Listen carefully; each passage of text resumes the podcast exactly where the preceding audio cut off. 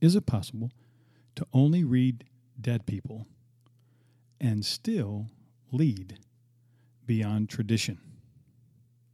Or what are the ways in which we as pastors might help congregations progress, move forward?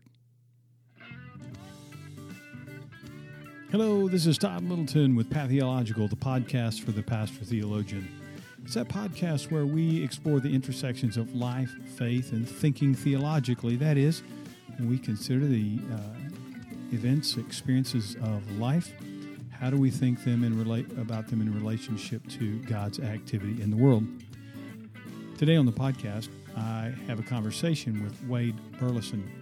I've known Wade for a number of years. He pastors here in the state of Oklahoma. In fact, he's pastored at the Emmanuel Baptist Church in Enid, or Emmanuel Church in Enid, for 25 years. We caught up last week at the uh, memorial service for one of our friends. He made a comment that uh, uh, caused me to think. He said, You know, I'm not really involved in denominational politics anymore my church and community and family take all of my time, and that's what's important, he said. We share a number of uh, experiences, uh, had some, our paths have crossed for a number of reasons over the years. So I gave Wade to call and we have a conversation really about pastoring and pastoring uh, as Eugene Peterson would say, as an act of a long obedience in the same direction when he uses that phrase to talk about discipleship.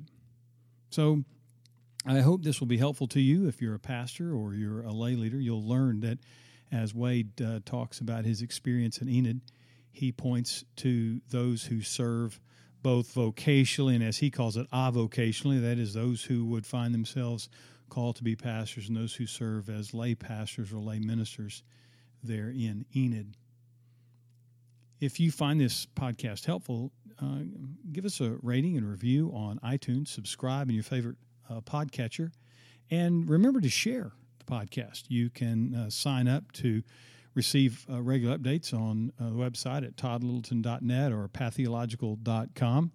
Uh, either way you'd like to get it, then your um, inbox would receive a notice of uh, a blog post or the uh, latest podcast. I always appreciate you listening and uh, want to provide those resources that will be helpful as we uh, lead in uh, the local church and produce um, ways to think carefully and theologically about our life and faith. So here's my conversation with uh, Wade Burleson variety of different things that that uh, I, I, do, but pastoring is probably at the top of the list. Well, good. So so let's kind of take off uh, from there because one of the things that um, uh, you don't hear a lot about is a, a person at a church 25 years, mm. and um, and so you know I remember in 1988 listening to um, a presentation um, from a representative from BGCO in Fort Worth say that uh, on any given Sunday, there were a dozen staff changes. That would be 12 leaving and 12 coming to different churches with an average kind of tenure of somewhere between 18 and 22 months. And uh, so for we who are graduating at that moment, thought, boy, that's that's that's really good job security. yeah, really. So tell me the things that have motivated you. I mean, I, I know we're going to, you know, we're, we're going to reference the leadership of God and the Spirit, but there, there, there are decisional things along the way. I'm, I'm certain you've had opportunities to, you know, uh, make vocational changes. And so, what were some of the other driving factors in in you uh, choosing a long tenure? Sure. Well, I was 29 uh, when I came, and prior to coming, I was police chaplain uh, at Tulsa Police Department. And, you know, our motivation in coming to Enid was to raise our children in a community uh, where the crime wasn't as high uh, in terms of rate as it was in Tulsa. And and to be fair to Tulsa, um, I did work mostly at night because I had a full time job as a pastor, and so I'd be called, carried a police radio. So I saw all I saw the seamy side and things that happened at night, murders, and my job was to identify the victim and notify next of kin. So I really I wanted our young kids to grow up in a small community, and uh, it's a it's a fairly large church in a small community, and so I can understand why a pastor might only stay two, three, four years at a smaller church because the opportunity to have uh, a wider sphere of influence. I'm reminded that Charles Spurgeon left Waterbeach Chapel and went to London as a very young man, and his stated reason was that his sphere of influence would be greater in London than it would be in the little chapel out in the country. And he loved the people out there. Well, so that's the reason we made the, the decision to come to Enid in 92. And it was, but it was a larger church and has continued uh, to be larger. The, though we have about 47,000 in our community, I mean, you know, large Sundays we'll have 3,000 in, in, in worship on special occasions like Easter. And that's, that's a pretty big crowd for 47. Yeah, it is. Uh, so uh, we, we stayed here. I have had opportunities to go other places. Uh, uh but what's, what's fascinating to me is um, with the advent of the internet, podcasts like this, and you know, good night. Uh, we we broadcast our services live, and we we get letters from people all over the world uh, who who watch. In fact, this Sunday, Todd, we've got a family. I've never met them. They're called. Uh, they're named the Reesers. They're from Ohio, and they're driving 20 hours to come to Enid. They want a tour of the facility because they've been uh, considering themselves members of our church for the last three years. They watch in their living room wow. every Sunday. Yeah, and they've never they give regularly, but they've never seen the building hmm. or met people. So they're coming down to see uh, the building, to meet people, and then driving back to Ohio. So, you know that that's another reason why we've stayed so long pragmatically because I don't know that you have any more influence uh, going to Oklahoma City or Dallas or New York, even uh, as if you do it well on the internet. I'll tell you a funny little story uh, that might hold people's interest a, a, little bit. We've got a guy who's an invalid in Australia and I think he had read some things that I'd written online, and he started watching our services. And he was addicted to nicotine, but he couldn't get out of bed. But he'd smoke in bed, and he was concerned for his health. So he wrote a letter to our church saying, "Hey, listen, I watch you every Sunday. I, I consider Emmanuel in Oklahoma my home church, but I can't get off of nicotine." So we sent him an entire package of uh, nicotine-free gum, other medicine from our church, and got a letter back from him. He's now nicotine free. I mean, so that that would be like if the guy was living across the street, we'd be doing the same thing. But he just happens to live in Sydney, Australia. So it's it's a different world today than it was in Spurgeon's day. Yeah, it is, and and and I think kind of one of the theological intersections at that particular point is the the whole kind of working out. Um, you described two uh, uh, different a family and then this fellow that that really yeah. finds um, being reached by the internet that Emmanuel is their community. Mm-hmm. Um, and you know, community is kind of a contemporary buzzword, uh, and so as such, uh, there are those who don't think you can have real community unless you're you know in, in flesh and blood relationship and and yet you describe a couple of occasions where certainly someone has felt so much apart that that uh, they give. They're driving 20 hours, or someone's willing to write a you know write you a letter and say you know here's my circumstance, and you reach out in response. And so, kind of, how do you how do you locate yourself in in kind of that uh, yeah. uh, kind of matrix? It's a great great question. I remember when I was a freshman in high school, I was taking U.S. history and had an excellent teacher, and she said, "Give us a definition of what it means to be a political conservative."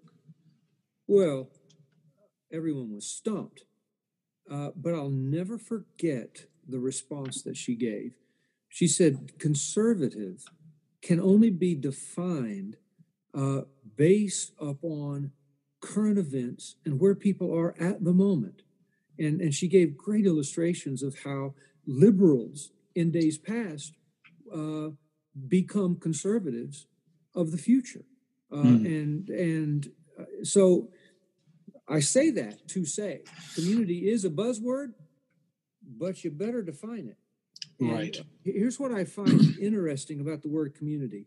Millennials say, "Oh, we're all about community," but when they worship, and we've noticed this in our church, all they want is individualistic worship. Yeah. That's what millennials want. They yeah. don't want lights up, they want lights down. They want basically a concert where they listen and don't participate, sing. They don't want somebody shaking their hand. Mm-hmm. Uh, that's individualistic worship. But what's fascinating is when they poo-poo older Christians who who who uh, go to traditional worship. It's fascinating. Traditional worship is community. You mm-hmm. shake hands, you welcome people, you put your arm around them, and so on. So the millennials who say all we care about is community, I say, oh come on, define it. Right. Uh, so, so uh, here's what I would say: uh, community is whatever community is to a person at a specific time, wherever they may be in their lives. Mm-hmm. And this invalid community for him is watching sure. on the internet, uh, getting a package from Oklahoma. This couple uh, from Ohio. They were burned by a church. So community mm-hmm. for them is healing in their living room mm-hmm. and watching the, the service. So you you ask an excellent question. Is that community? Sure, as they define it. Is it right. community the way others would define it? No, but yeah. the definition is all relative based upon where people are. Yeah, yeah, yeah. I think context is is uh, um, is often construed as um, uh, singular. Differences between Tuttle and Enid are are uh, significant in terms of size. Yeah. Uh, and but there there are a lot of contextual differences. Uh, sure. you know, from from where you are and where we are. Absolutely. Yeah, it's all context. I agree with that. Context isn't ubiquitous. It, it, it, it's not something that you know you universalized. Uh, even though we're both in Oklahoma, and there are certain demographic characteristics of our state, uh, Enid is not not Tuttle and Tuttle's not Enid. So yeah. um, you do have to pay attention to context. Yeah, absolutely. In fact, we have this argument in staff meeting all the time. We have staff members who come in who say, "Hey, did you hear what Journey Church did? Did you hear what Life Church did? Or did you hear what uh, Willie George's Church in Tulsa did? Or you know, First Baptist Church?" And I'm like, "Okay, great, but we're not going to imitate anybody else because we understand our context we understand our culture we understand what we need to do and and and so we're going to do that not what others do yeah so um in, in kind of uh, is kind of following that little trail um what some what are some of the changes contextual changes that you've seen i mean you know one of our mutual friends um uh, one time said, um, I've been at a church a long time.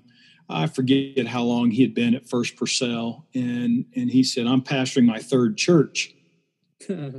you know, but he'd been at the same place a long time because he was talking about kind of whether it was changes in community or changes in complexion of the church or whatnot. And I just wonder, you know, what sort of changes in in in your particular context from 1992 to 2017 that you'd say as a pastor you've had to kind of pay attention to what some of those subtle shifts are or maybe some of those very marked and obvious changes um, oh there's there's marked and obvious changes uh, huge changes 1992 emmanuel was a traditional southern baptist church in every sense of the word now they wouldn't know what southern baptist traditionalism is they just were mm-hmm. uh, and you know, leadership, it was we've been here a long time and we'll be here a long time after you're gone. And so, uh, you know, but they were great people. I mean, sure. the finest people around. So that's not an indictment on them. Right. It's just it was their church. And and so if you ask them, okay, what is your church's purpose? What is it that you're about? I think they'd be hard pressed to give an answer. I mean, mm-hmm. they'd give the standard you know, we're about Jesus. We'll tell people about Jesus and, and so on, uh, which is great. But over time, uh, during the 1990s, I began to point out to them look at the gray hair here. If you're Mhm. telling about Jesus, telling the community about Jesus, where are the new people? Mhm. Uh, so, to, to be blunt, Emmanuel was going the way of most churches. Um, they were they were inbred, looking within, and it was about comfort and what Mhm. makes me comfortable, Mhm. and and they weren't thinking about the community in which we live, which Mhm. includes a high rate of opioid addiction and death, a Yeah. high Yeah. rate of childhood pregnancy, a Mhm. high rate of mental illness, Mhm. uh, high rate of prison population. And of Mhm. course, I just gave you statistics for all of Oklahoma, but it's true of Enid as Mhm. well. So we began to ask the question okay, what do we do to make an impact in our culture? Mhm. And um, you can say you're interested in culture. Uh, oh, my word. But once culture begins to make you uncomfortable, you have to make a decision. I'll give you a couple of examples. Uh, the average meth addict that walks into a Southern Baptist church will turn around and walk out within five seconds. Mhm. And the reason is uh, he doesn't fit. Mhm. So if you're going to reach culture, the question is okay, are you going to go outside the doors to reach them? Yes. Mhm. But when they come into your doors, are you going to continue to reach them? Mhm. No. So we wanted to reach them outside, but we had no idea what it meant to reach them inside. Right. Uh, and so we made some changes. And these changes were very difficult. We asked the question Are we doing a program because people enjoy doing it, or are we doing a program because it reaches people? Here's an illustration. We had the longest running live nativity Christmas pageant in Oklahoma, and live animals, you know, 300 singers, actors, and so on. Well, by about 1999, when you looked out in the audience, the only kids who were there were the kids who were in it, and everybody else was gray headed. Mhm. And no and nobody young was coming and having their lives transformed by the power of the message of Christ. Now, why was that? Well, it was the advent of the internet. And I'm telling you, there came a cultural shift when young people would rather watch on the internet professional productions than go into a local church and see men put on makeup and act as if they're on Broadway. Yeah. And I'm but the problem was our church was very comfortable because they thought it was just grand and great and they looked forward to it. Sure. So we had to ask them the question, are we doing it for ourselves or are we doing it for other people? Mhm. Well, to end, the Christmas pageant was probably similar to Moses having to tear down the golden calves. Oh, that's funny. Yeah, well, it's, I mean, and you know what? These are good people. Sure. Sure. I mean, wonderful people. Now, so go from that time to today. Right. We'll have a hundred prisoners who come to our church every Sunday. They're in Wow. prison and they come and they love it. In fact, Wow. two Sundays ago, a man came up to me and said, I've been in prison here in Enid for two years. I'm getting out in a month. I am moving to Enid. And I'm moving to Enid because I need to be a part of this church. Wow. Okay, that story is repeated to me time after time after time. I can introduce you to families. So our Mhm. church is learning how to reach a culture that is unchurched, and Mhm. and there's transformational um, power in what is happening in these changed lives. But I'm telling you, uh, Todd, as you know, if I would have been here 10 years and decided I was going to go somewhere else, this church would have continued to be a traditional Southern Baptist church. Mhm. It takes somebody willing to stay 25 years to really get a kingdom purpose Yeah. uh, in Yeah. place. So, Yeah, you, and, and so um, here's here's something to think about for those pastors who might listen. So you helped a congregation uh, think about asking the question of why, why were they uh, in their church doing this particular ministry or this particular project. Uh, At some point, you had to address that same question for yourself. Oh, well, absolutely. So, so that's a tough one, right? I mean, I mean, there there can be times where we can know maybe we need to ask that question at large, but we're we're ourselves afraid of what that might mean. We're afraid what risks I might have to take. We're afraid of what relationships m- might be uh, become tense.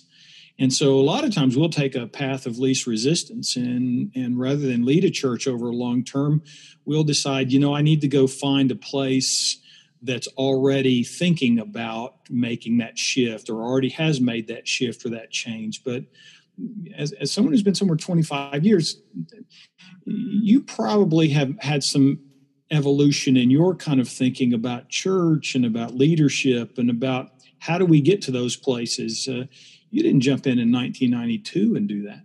The idea that, that we as pastors uh, come to a place, we kind of have to get our feel for the place. You had to assess the context. You had to look at things, and and and at the same time, being where you are has some impact on you. So there's it's it's a give and take that that relational side of that. And so, what were some of the changes, or what were the some of the things that um, uh, whether they were changes uh, theologically, and I'm not thinking major. I'm not, you know, I'm not thinking wholesale mm-hmm. kind of rebuild or that sort of thing. But there, there had to be some things as a pastor that that were key themes or, or uh, key recognitions or realizations that um, uh, uh, you might call back to and say, This is why I stayed instead of looking for a place that maybe is already fit for ministering in the community to those who are outside? Yeah, yeah, that's a great question, Todd. Um, you know, you and I grew up in a traditional, maybe Southern Baptist church. I'm a third generation Southern Baptist preacher. And so we basically receive what we were taught, whether mm-hmm. it's seminary, whether it's my father. We, we receive what we were taught, which was the traditional Southern Baptist way. Well, I read, I study, I write, and I began to discover that some of the traditions that I uh, was taught um, were possibly not even biblical. And when I hmm. say biblical, what I mean is from a gospel new covenant perspective. Three illustrations I could give you. One, uh, women. Uh, the traditional uh, teaching is that women, because of their gender, should obey man and be inferior to him in leadership and in service in the kingdom. And when I began looking at that in Scripture, I I thought the scripture flat out contradicted that. Mm-hmm. That in the new covenant, not ancient Israel and the Old Testament, but in the new covenant, uh, the kingdom of Christ is is served by leaders who are either men or women, but the distinction is gifting and attitude of service. In other words, those who are first among you are those who consider themselves last. Those who shall lead in the kingdom are those who are servant to all. And the gifted servants, whether male or female, in the kingdom, I think, should be leaders. And and so that I came to that conviction while I was here. Came to other.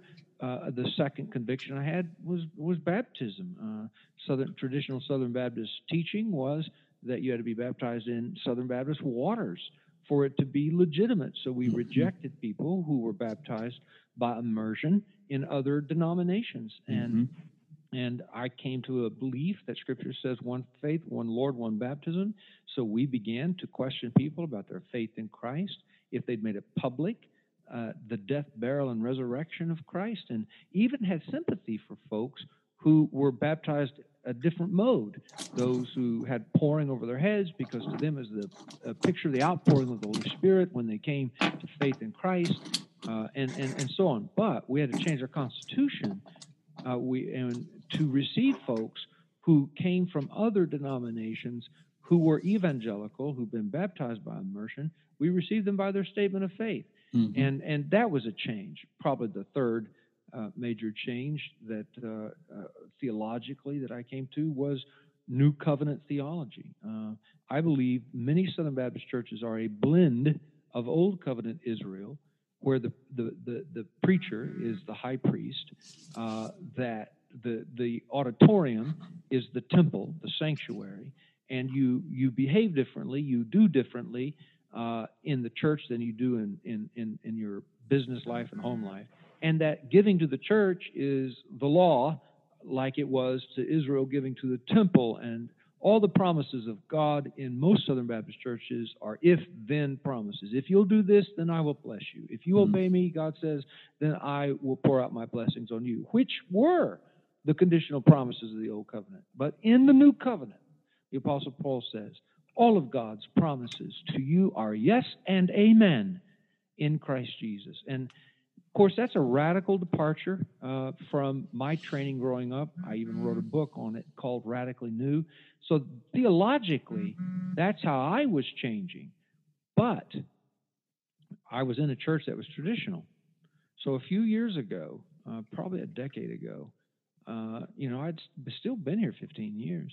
I Mhm. came to the conclusion I needed to leave because for a church to reflect a new covenant, egalitarian viewpoint of ministry, uh, reaching the culture and the kingdom being outside the walls of the local 501c3 nonprofit we called Emmanuel, but we wanted Emmanuel to be in, i- immersed in kingdom work. For that to happen, I, I would hurt too many feelings, and so Mm. I resigned. Uh, Mm. I, I resigned and made it public, uh, or it was going to be made public on that Sunday. Met with the leadership team, just told them it was time for me to leave, go to the city. I was going to plant a church, and so the leadership team convened a private meeting. Uh, uh, leadership team, men and women in our church, the you know, chairpersons of the seven standing committees, finance, property, five trustees, and then they asked us to join them, and they said, "Now, you know, we love you, you love us, you've been here a long time. Why would you leave and go start a new church?" And you know, I did all the stuff. Well, God's called all of you know the stuff that you would Mhm. say, not want to hurt anybody's Mhm. feelings. And one of my friends on the leadership team says, "No, tell us the truth." Mm. that we know that's the truth, but be brutally honest. Right. Why don't you do what you want to do here? Mm. I said, okay, you're asking, I'll tell you. Way too many people would be hurt. Way too many people. Because this is their church. And the pageant is the way they get their identity. Mm. And what we do, we do for our own comfort. Mm. And for me to change that, there's going to be some hurt feelings. Mm. Uh, so, long story short, um, they voted and said it was almost unanimous. Uh, it's eleven to one, I think. Hmm. Uh, we want you to stay and do your vision here, and we will back you one hundred percent. And so I called some people that I trust and said, you know, this is what they've said, and they were like blown away. Wow, what else could you ask for? And I said, Well, I don't think they fully comprehend what this means. And they said, Well, go back and tell them. Hmm. And so I went back and told them, If I stay, this is what this means. And I laid it out. And they said, No, we stand by our, our decision. This Wow. is what we want. So I said, Hang on. And I'm telling you, I've had the absolute grandest, greatest, funnest time a person could ever imagine. Now, I told them, I said, we'll probably lose 200 people. Hmm. I said, but give it, give it time, and um, um, we will regain that in terms of kingdom people uh, tenfold. And when I what, I what I meant by that was this: not from people joining our church from other churches. We are absolutely uninterested in that. Right. Right. uh, In fact, we we give people our blessing to go to other churches. We Right. empower them. If the Yeah. Spirit's calling you, go. We don't want you coming from another church. We want the lost to be reached with the gospel. Mm. And so it has been a blast. I'll tell you a story of, of kind of the change that has occurred in a young couple. And, and my wife and I took them out to eat two months ago. I had never met them before, I didn't know who they were. Uh, they saw me in the lobby and said, uh, Wade, we want to introduce ourselves. My name is, he's given me permission to share this. My name is Mhm. Gary Thorpe. This is my wife, Connie. And we've been attending a, Emmanuel for two years. And I said, Really? I said, I had no idea. Oh, yeah, we, we you go to one of the three services depending upon our work schedule. We usually sit in the balcony. And uh, I said, Well, I'd like to get to know you better. And so we invited them out to eat a few weeks later. Well, two months ago, we took them out to eat. Todd, never seen anything like it. Hmm. As they shared their story with us, she was she was so overcome with emotion. Her skin color changed, turned beet red. She apologized, tears flowing down her face. This is what happens. When, I "Don't apologize." He was a meth addict. Mm. Shot himself up. His l- left arm was almost gone. He showed me Mm. because uh, he infected himself with a needle that was infected Mm. and and almost died. His wife took the same needle, and she too almost died. Uh, they're in the hospital, and and and they have nothing. Wasted their lives with drugs, alcohol. He'd been in prison. Uh, he had walked out of church at the age of 16. He's now 54. Uh, he'd walked out of the church. Said, "I'll never go back." They'd lived together for years, and and and were just drug addicts. and in the hospital, someone handed them a card and said, "We want to invite you to Emmanuel for Easter services." Wow. They looked at each other and said, We're going to die if our lives don't change. They said, We walked into the service on Easter and we looked at each other and said, This is a church. This is not the kind of church we remember. And we sat there and then we heard you speak. And he, Gary said, We have not missed a service in two years. Wow. And our lives have been transformed. We've been off drugs now for about 18 months. I've got a good job. Uh, and he went on and on and on. So, I mean, we were taken aback. We were, and when he gets through, I said, Gary, I said, let me ask you a question. Your name is Gary Thorpe. Are you by chance related to Jim Thorpe, the greatest athlete to ever live? He said, he's my grandfather. Wow. I said, Are you kidding me? Well, long story short, they are now greeters Mm. and hosts for our worship services. Ah, great. Uh, in the last two months, we've we've given them a role, and they're bringing people down to the front, introducing themselves to these folks. Now, that would have never happened ten years ago because they would have walked in our Right. church and turned around and walked out. Right. Right. So, Yeah, those are those are uh, the sorts of stories that that uh, I hope are, are encouraging. You know, especially let's say some young pastors happen on and and they they're fearful at, at, at their place that that there's no hope, no possibility of kind of moving the uh, congregation, even themselves, and and Yeah. hear stories like that um, certainly will be not just uh, inspirational, but hopefully motivational to say, you know, we, we can't keep doing things as we once did.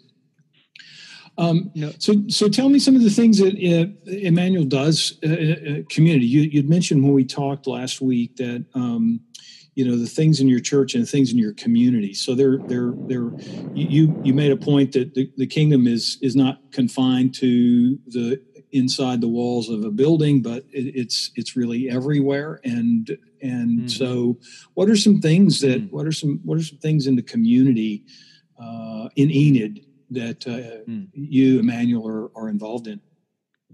Well, good night. Um, wow. You know, it, it, and I realize, uh, Todd, you and I have been there. I mean, you talk to the preacher, hey, how things going, man? And then it's just smoke and fire for the next 10 minutes about how Mhm. wonderful things are. And, and, and you toot your own horn and I, all that. I, I get that. So I, I preface what I'm about to tell you by saying, this is not me. This is not, this is not for the praise of man. This is what our people are doing, and it's extraordinary. And stories that I tell, they could be replicated everywhere in every community, but the pastor has got to be willing to pay the price. And what I mean by that is this money people who consider the church their church will come after you because there's an uncomfortableness coming, and they don't like what the church is becoming. So you got to be prepared to lose them, to lose money, to lose friendship. But don't get bitter, don't get critical, don't, uh, no, no. Live by principle. Know why you're doing what you're doing and do it for the kingdom. I began when they said stay and do it here. I began telling our 501c3 nonprofit church members this is not the kingdom, and I'm not a priest. Uh, Jesus is the high priest, and the kingdom is all around us. That's what he said. Mm-hmm. So we are a nonprofit. And if you want a nonprofit that you're comfortable in, there's about, oh, 55 other nonprofits that are Southern Baptists in our community. Go find one you're comfortable in. But we're about to make you uncomfortable. Mm. And they're like, how? We're going after the mentally ill. We're going after the homeless. We're going after the poor. We're going after the divorced. We're going after pregnant mothers, uh, unwed mothers. We're going after uh, orphans. We're going after the hopeless and the helpless, the forgotten and the abandoned. And we're going to spend money. And when they start coming, they're not going to give money. And when they start coming, they're going to be smelly. And when they start coming, they're going to be addicted. And when they start coming, they're going to make you uncomfortable. If you don't want that, we love you, but you don't have to stay. Mm-hmm. We changed our name from Emmanuel Baptist Church to Emmanuel Enid. Because Emmanuel Enid said, God with us in Enid and it said exactly what we needed it to say, and we felt like Emmanuel Baptist Church said too much. Mm. Uh, and now we're still Baptist, and right. we'll always be Baptist. Emmanuel Baptist Church is our legal name. Uh, but the, the fact of the matter is, when people drive by and see a sign that says Emmanuel Baptist Church, you know, you're, you're like, some people, oh, that's Westboro. They, they mm, shout, right. go to hell, you fags, you know, and that type of deal. And so, and you know, I could tell you story after story about that. Mm-hmm. Uh, but I, will I'll tell you one: some folks, you know, that that was a little uncomfortable for them because sure. when you when you do a uh, you know another name for the community, Emmanuel Enid. I mean, what happened to Emmanuel Baptist Church? You know, so but it, it's a it's a matter of progress. The last thing to change was our big electronic casino sign out front that was built before we made these constitutional changes in 2011 and it said Emmanuel Baptist Church on it. Well, one day in 2015, it caught fire. Uh, and the only thing that burned was Baptist Church. Uh, and to replace Baptist Church was thousands of dollars. So we just kept Emmanuel up. And, and we didn't, so we didn't, uh, we think lightning struck it is what happened. Mm-hmm. And so, so um, that began the changes. So what do we do now? Well, uh, we have a prison ministry to the men and to the women. Uh, we bus in prisoners to one service uh, from the men's uh, side because the state of Oklahoma will not allow men and women prisoners to be in the same worship service. We've had to send people to training to the Department of Corrections because we can't bring them here, we can't feed them, we can't be with them unless we have people responsible who are in that training. Mm. The women come to our contemporary service at 11:15. That's one thing we do. We have put on our staff uh, people who uh, were on the streets in Los Angeles among the homeless. Now they are doing the same thing in Enid. It's called Forgotten Ministries. We've opened a homeless shelter. We're the only church that supports the salaries of the people who run it, though we partner with other churches throughout. We don't we don't say they're our staff members, even though we pay their salaries. We put them out there without identifying with Emmanuel Enid because we want everybody from every denomination to support this. Mm. And they do. And it's an amazing ministry. We'll have 50 to 60 homeless every night uh, who are sheltered during the heat and during the cold. Um, uh, we uh, have begun an adoption ministry, uh, not only uh, for the Department of Human Resources in, in, in terms of foster care, but actually talking to people about how to adopt kids who are in foster care uh, who need a home. Celebrate Recovery we is a remarkable ministry that we have begun that that is growing. We have a ministry to the mental health, to what in the old days was called psych ward. We go every Tuesday night to uh, the psych ward, and we we have, and this is lay led, uh, but but we have to go through training, and and we have a Bible study. I could tell you story after story after story of lives that are changed because the hospital lets us in, and all hmm. we do is build a relationship with these folks, and when they get out, they start coming to Emmanuel. So the w- missions worldwide, yeah. Yeah. Niger, uh, New York, that are direct that we support. Started a hospital, radio station, television station. You can't do everything, so we've identified four areas around the world other than just our community. Niger, Africa, we've identified New York City and the rickshaws. If you go to Central Park, the guys driving the driving mm-hmm. the rickshaw. Right, we started right. a church for them, and the reason is because they all come from Niger. If you ask them, where are you oh. from, Niger? Well, we're taking care of their families. Uh, built a hospital, a school, planted churches. 72 churches in Niger were burned by Al Qaeda uh, about two years ago. They came to our hospital and church, and the women of mm. Niger came out and joined hands and said, If you're going to burn this, you're going to have to kill us mm-hmm. because these people have helped us. The radio station, we had the only television station in Niamey uh, that's private. Everything else is government owned. Radio station. A, a, cool story. A few years ago, there was almost a riot at our radio station, which we run. Our church does. And and when we figured out where the riot was coming from, what happened was we don't know how this occurred, uh, but in the public address system for all the mosques in Niamey, wires got crossed and they started broadcasting our Christian radio station over the Muslim loudspeakers. Oh, and uh, you know, so we are seeing people saved uh, Muslims across the board uh, in in Niger. We go to Guatemala. We go to Poland. We've got a team leaving Sunday to go to Poland.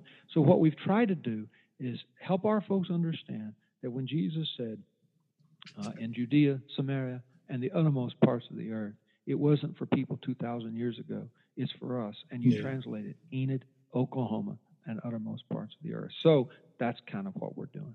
Oh, great.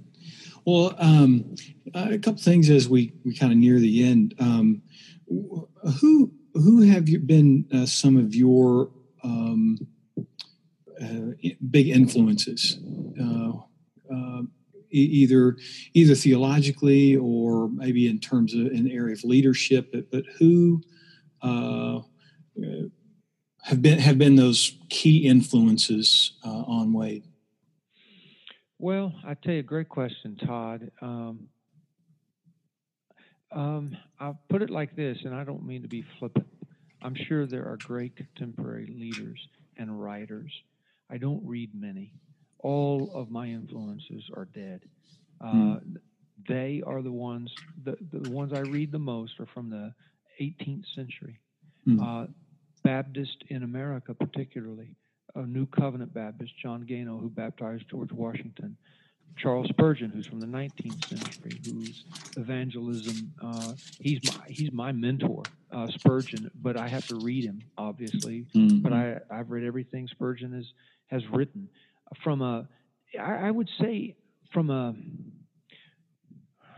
I don't know. I, I will say this: we did read.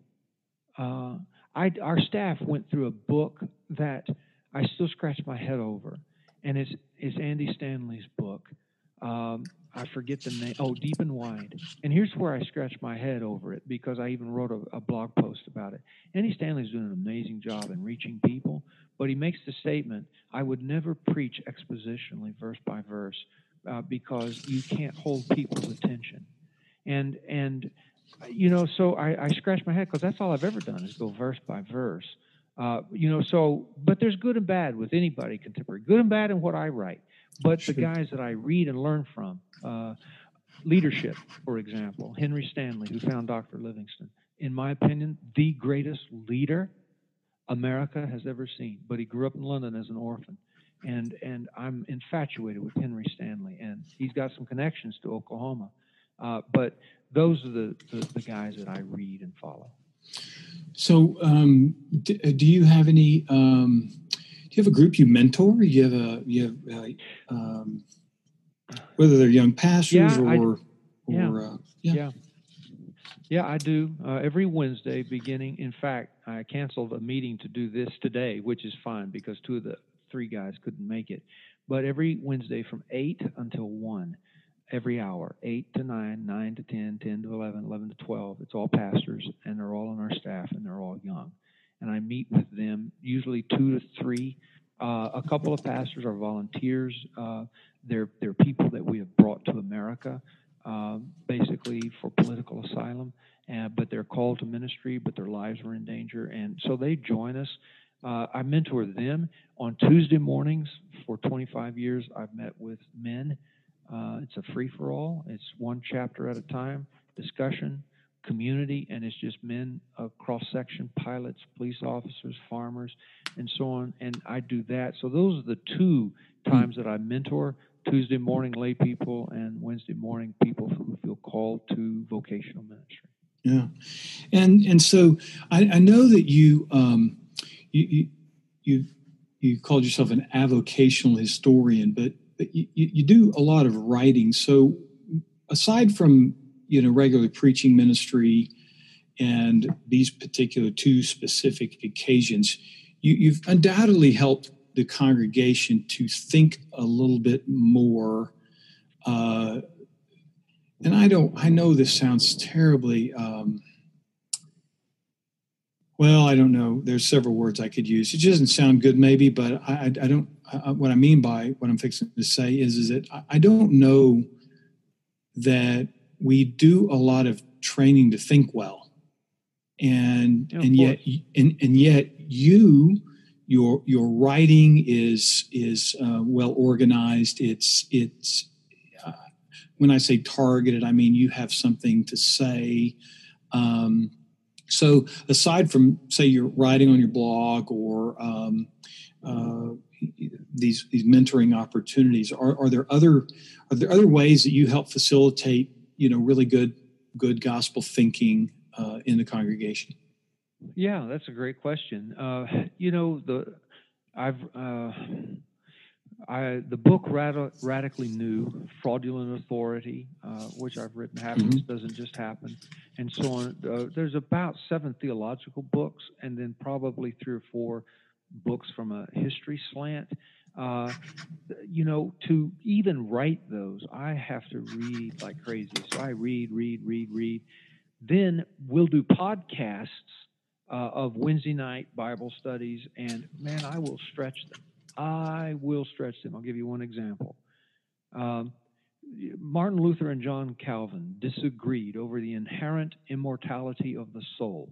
Mm-hmm. What I mean by that is, Martin Luther believed that only God is immortal and mm-hmm. that every human being will die, cease to exist, and that if a person is given the gift of immortality. Mm-hmm. It is granted by God and is not inherent. Well, Calvin just, oh, he threw a fit. And mm-hmm. the first book he ever wrote at the age of 25, he wrote against Martin Luther's teaching. Uh, and the Christian church, evangelical church, has followed Calvin since that time. Mm-hmm. However, I am more and more convinced that Luther was on target. Yeah. And this affects your view of hell this mm-hmm. affects your view of judgment. Mm-hmm. This affects everything. So I did an entire series, 16 weeks, uh, you know, rethinking the idea of immortality and judgment and hell. And uh, now, what we say, it's podcast, it's out there. I've done some writing on it. We tell our people all the time don't you dare, don't you dare accept what I say because I say it. Right. Uh, the truth of the matter is, Calvin and Luther disagreed. Right. But, but, you better think for yourself. And so, what we'll do is on every issue eschatology, inherent immortality, uh, women in ministry, whatever it may be we'll do pros and cons. And we'll have people stand up and say, This is what I believe, this is what I believe. And then we'll say, Okay, search it out for yourself. On eschatology, I did a series and gave the five major views and, and taught every one of them as if I believed them. Right. And then at the end, the very last one, I told them what I personally believed. Yeah. And I asked them to vote on what you thought I believed es- eschatologically. and you know what? It was evenly divided among Is that right? yeah. Isn't that isn't that crazy? Yeah, that is good. Yeah. So answer your question. What do we do? Yeah. We create an environment where people are free to think Good. and not be called into question because what they're saying doesn't Yeah. fit the norm. No, that's good. That's good. Well, um, any, anything else that, that, like, if you were uh, wanting to offer some kind of encouragement or insight, or maybe you thought there's some something we might kind of hit on that, that we haven't, that you think might help someone who's trying to maybe be not just maybe lead in terms of vocational pastoring, but a really a, a lay leadership where you know you, we're really wanting to think theologically find the intersection of life and faith and and um, you know kind of think in, in, in really healthy ways about you know how we're living faithfully in the kingdom anything in particular that, that you, you you'd want to throw out there Absolutely. Um, and in fact, this would be a good closure uh, on the podcast. And Todd, I really appreciate what you're doing, what you stand for, who you are. Here's what I would say uh, to any young pastor uh, who is in ministry at a large church, a small church. It doesn't make any difference. Vocational minister, uh, avocational, uh, interim, bivocational, who knows? Here's what I would say live by principle. Uh, live by principle, not not by whether or not people like you. Live by principle. Now, somebody says, Oh, I do that all the time. I live by principles. Okay, then let me ask you this What is the overdriving principle that guides your life? Or let me put it even stronger What is the guiding principle that drives your life? Mm. Name it. And if Einstein once said, if you can't get a five year old to understand what you're saying, you don't understand it yourself. Mm. So say it in a way a five year old could understand it. What is the driving principle of your life? Mm. Here's what I would Good. say if it's not love, then you're screwed up. Uh, excellent Because, because Jesus said, by this, your love, everyone will know you are my disciple. And and uh, so what that means is this: God, everything I do is based upon love, Mhm. and that means, and it's not I need you, or I want you to like me. No, it's love. I will do it because I believe it's best for you, even if it's painful. Like a surgeon will cut in order to remove a cancer. Mm. But if if because of boundaries, if someone says, "Okay, stop cutting," then I will stop because I love that person and respect them, and I don't consider them a child. Uh, you know, so the surgeon analogy doesn't go, you know, uh, as far as it needs to for a Christian. I will, love you and do what I believe is best, and will respect your words. And somebody says, "Okay, define love." 1 Corinthians 13 does. Mhm. And so, in relationship, in ministry, across the board, if 1 Corinthians 13 is the driving force of your life, you will succeed even if everyone in the world turns against you. Hey, I want to thank you for listening. And as uh, mentioned earlier, uh, share the podcast. Uh, maybe you've got a pastor friend or someone in your church who you'd like to uh, see think uh, theologically, make these connections, intersections. Uh, pass the podcast along. Next week, I'm looking forward to having a conversation with Kyle Roberts, and we're going to talk about public theology. That is, what happens when we start talking about theology in the public space. And um, Kyle teaches uh, and teaches about that particular issue, uh, among other things. And I look forward to having that conversation. So until next time, this has been Todd Littleton with Patheological, the podcast for that, the pastor theologian. Peace.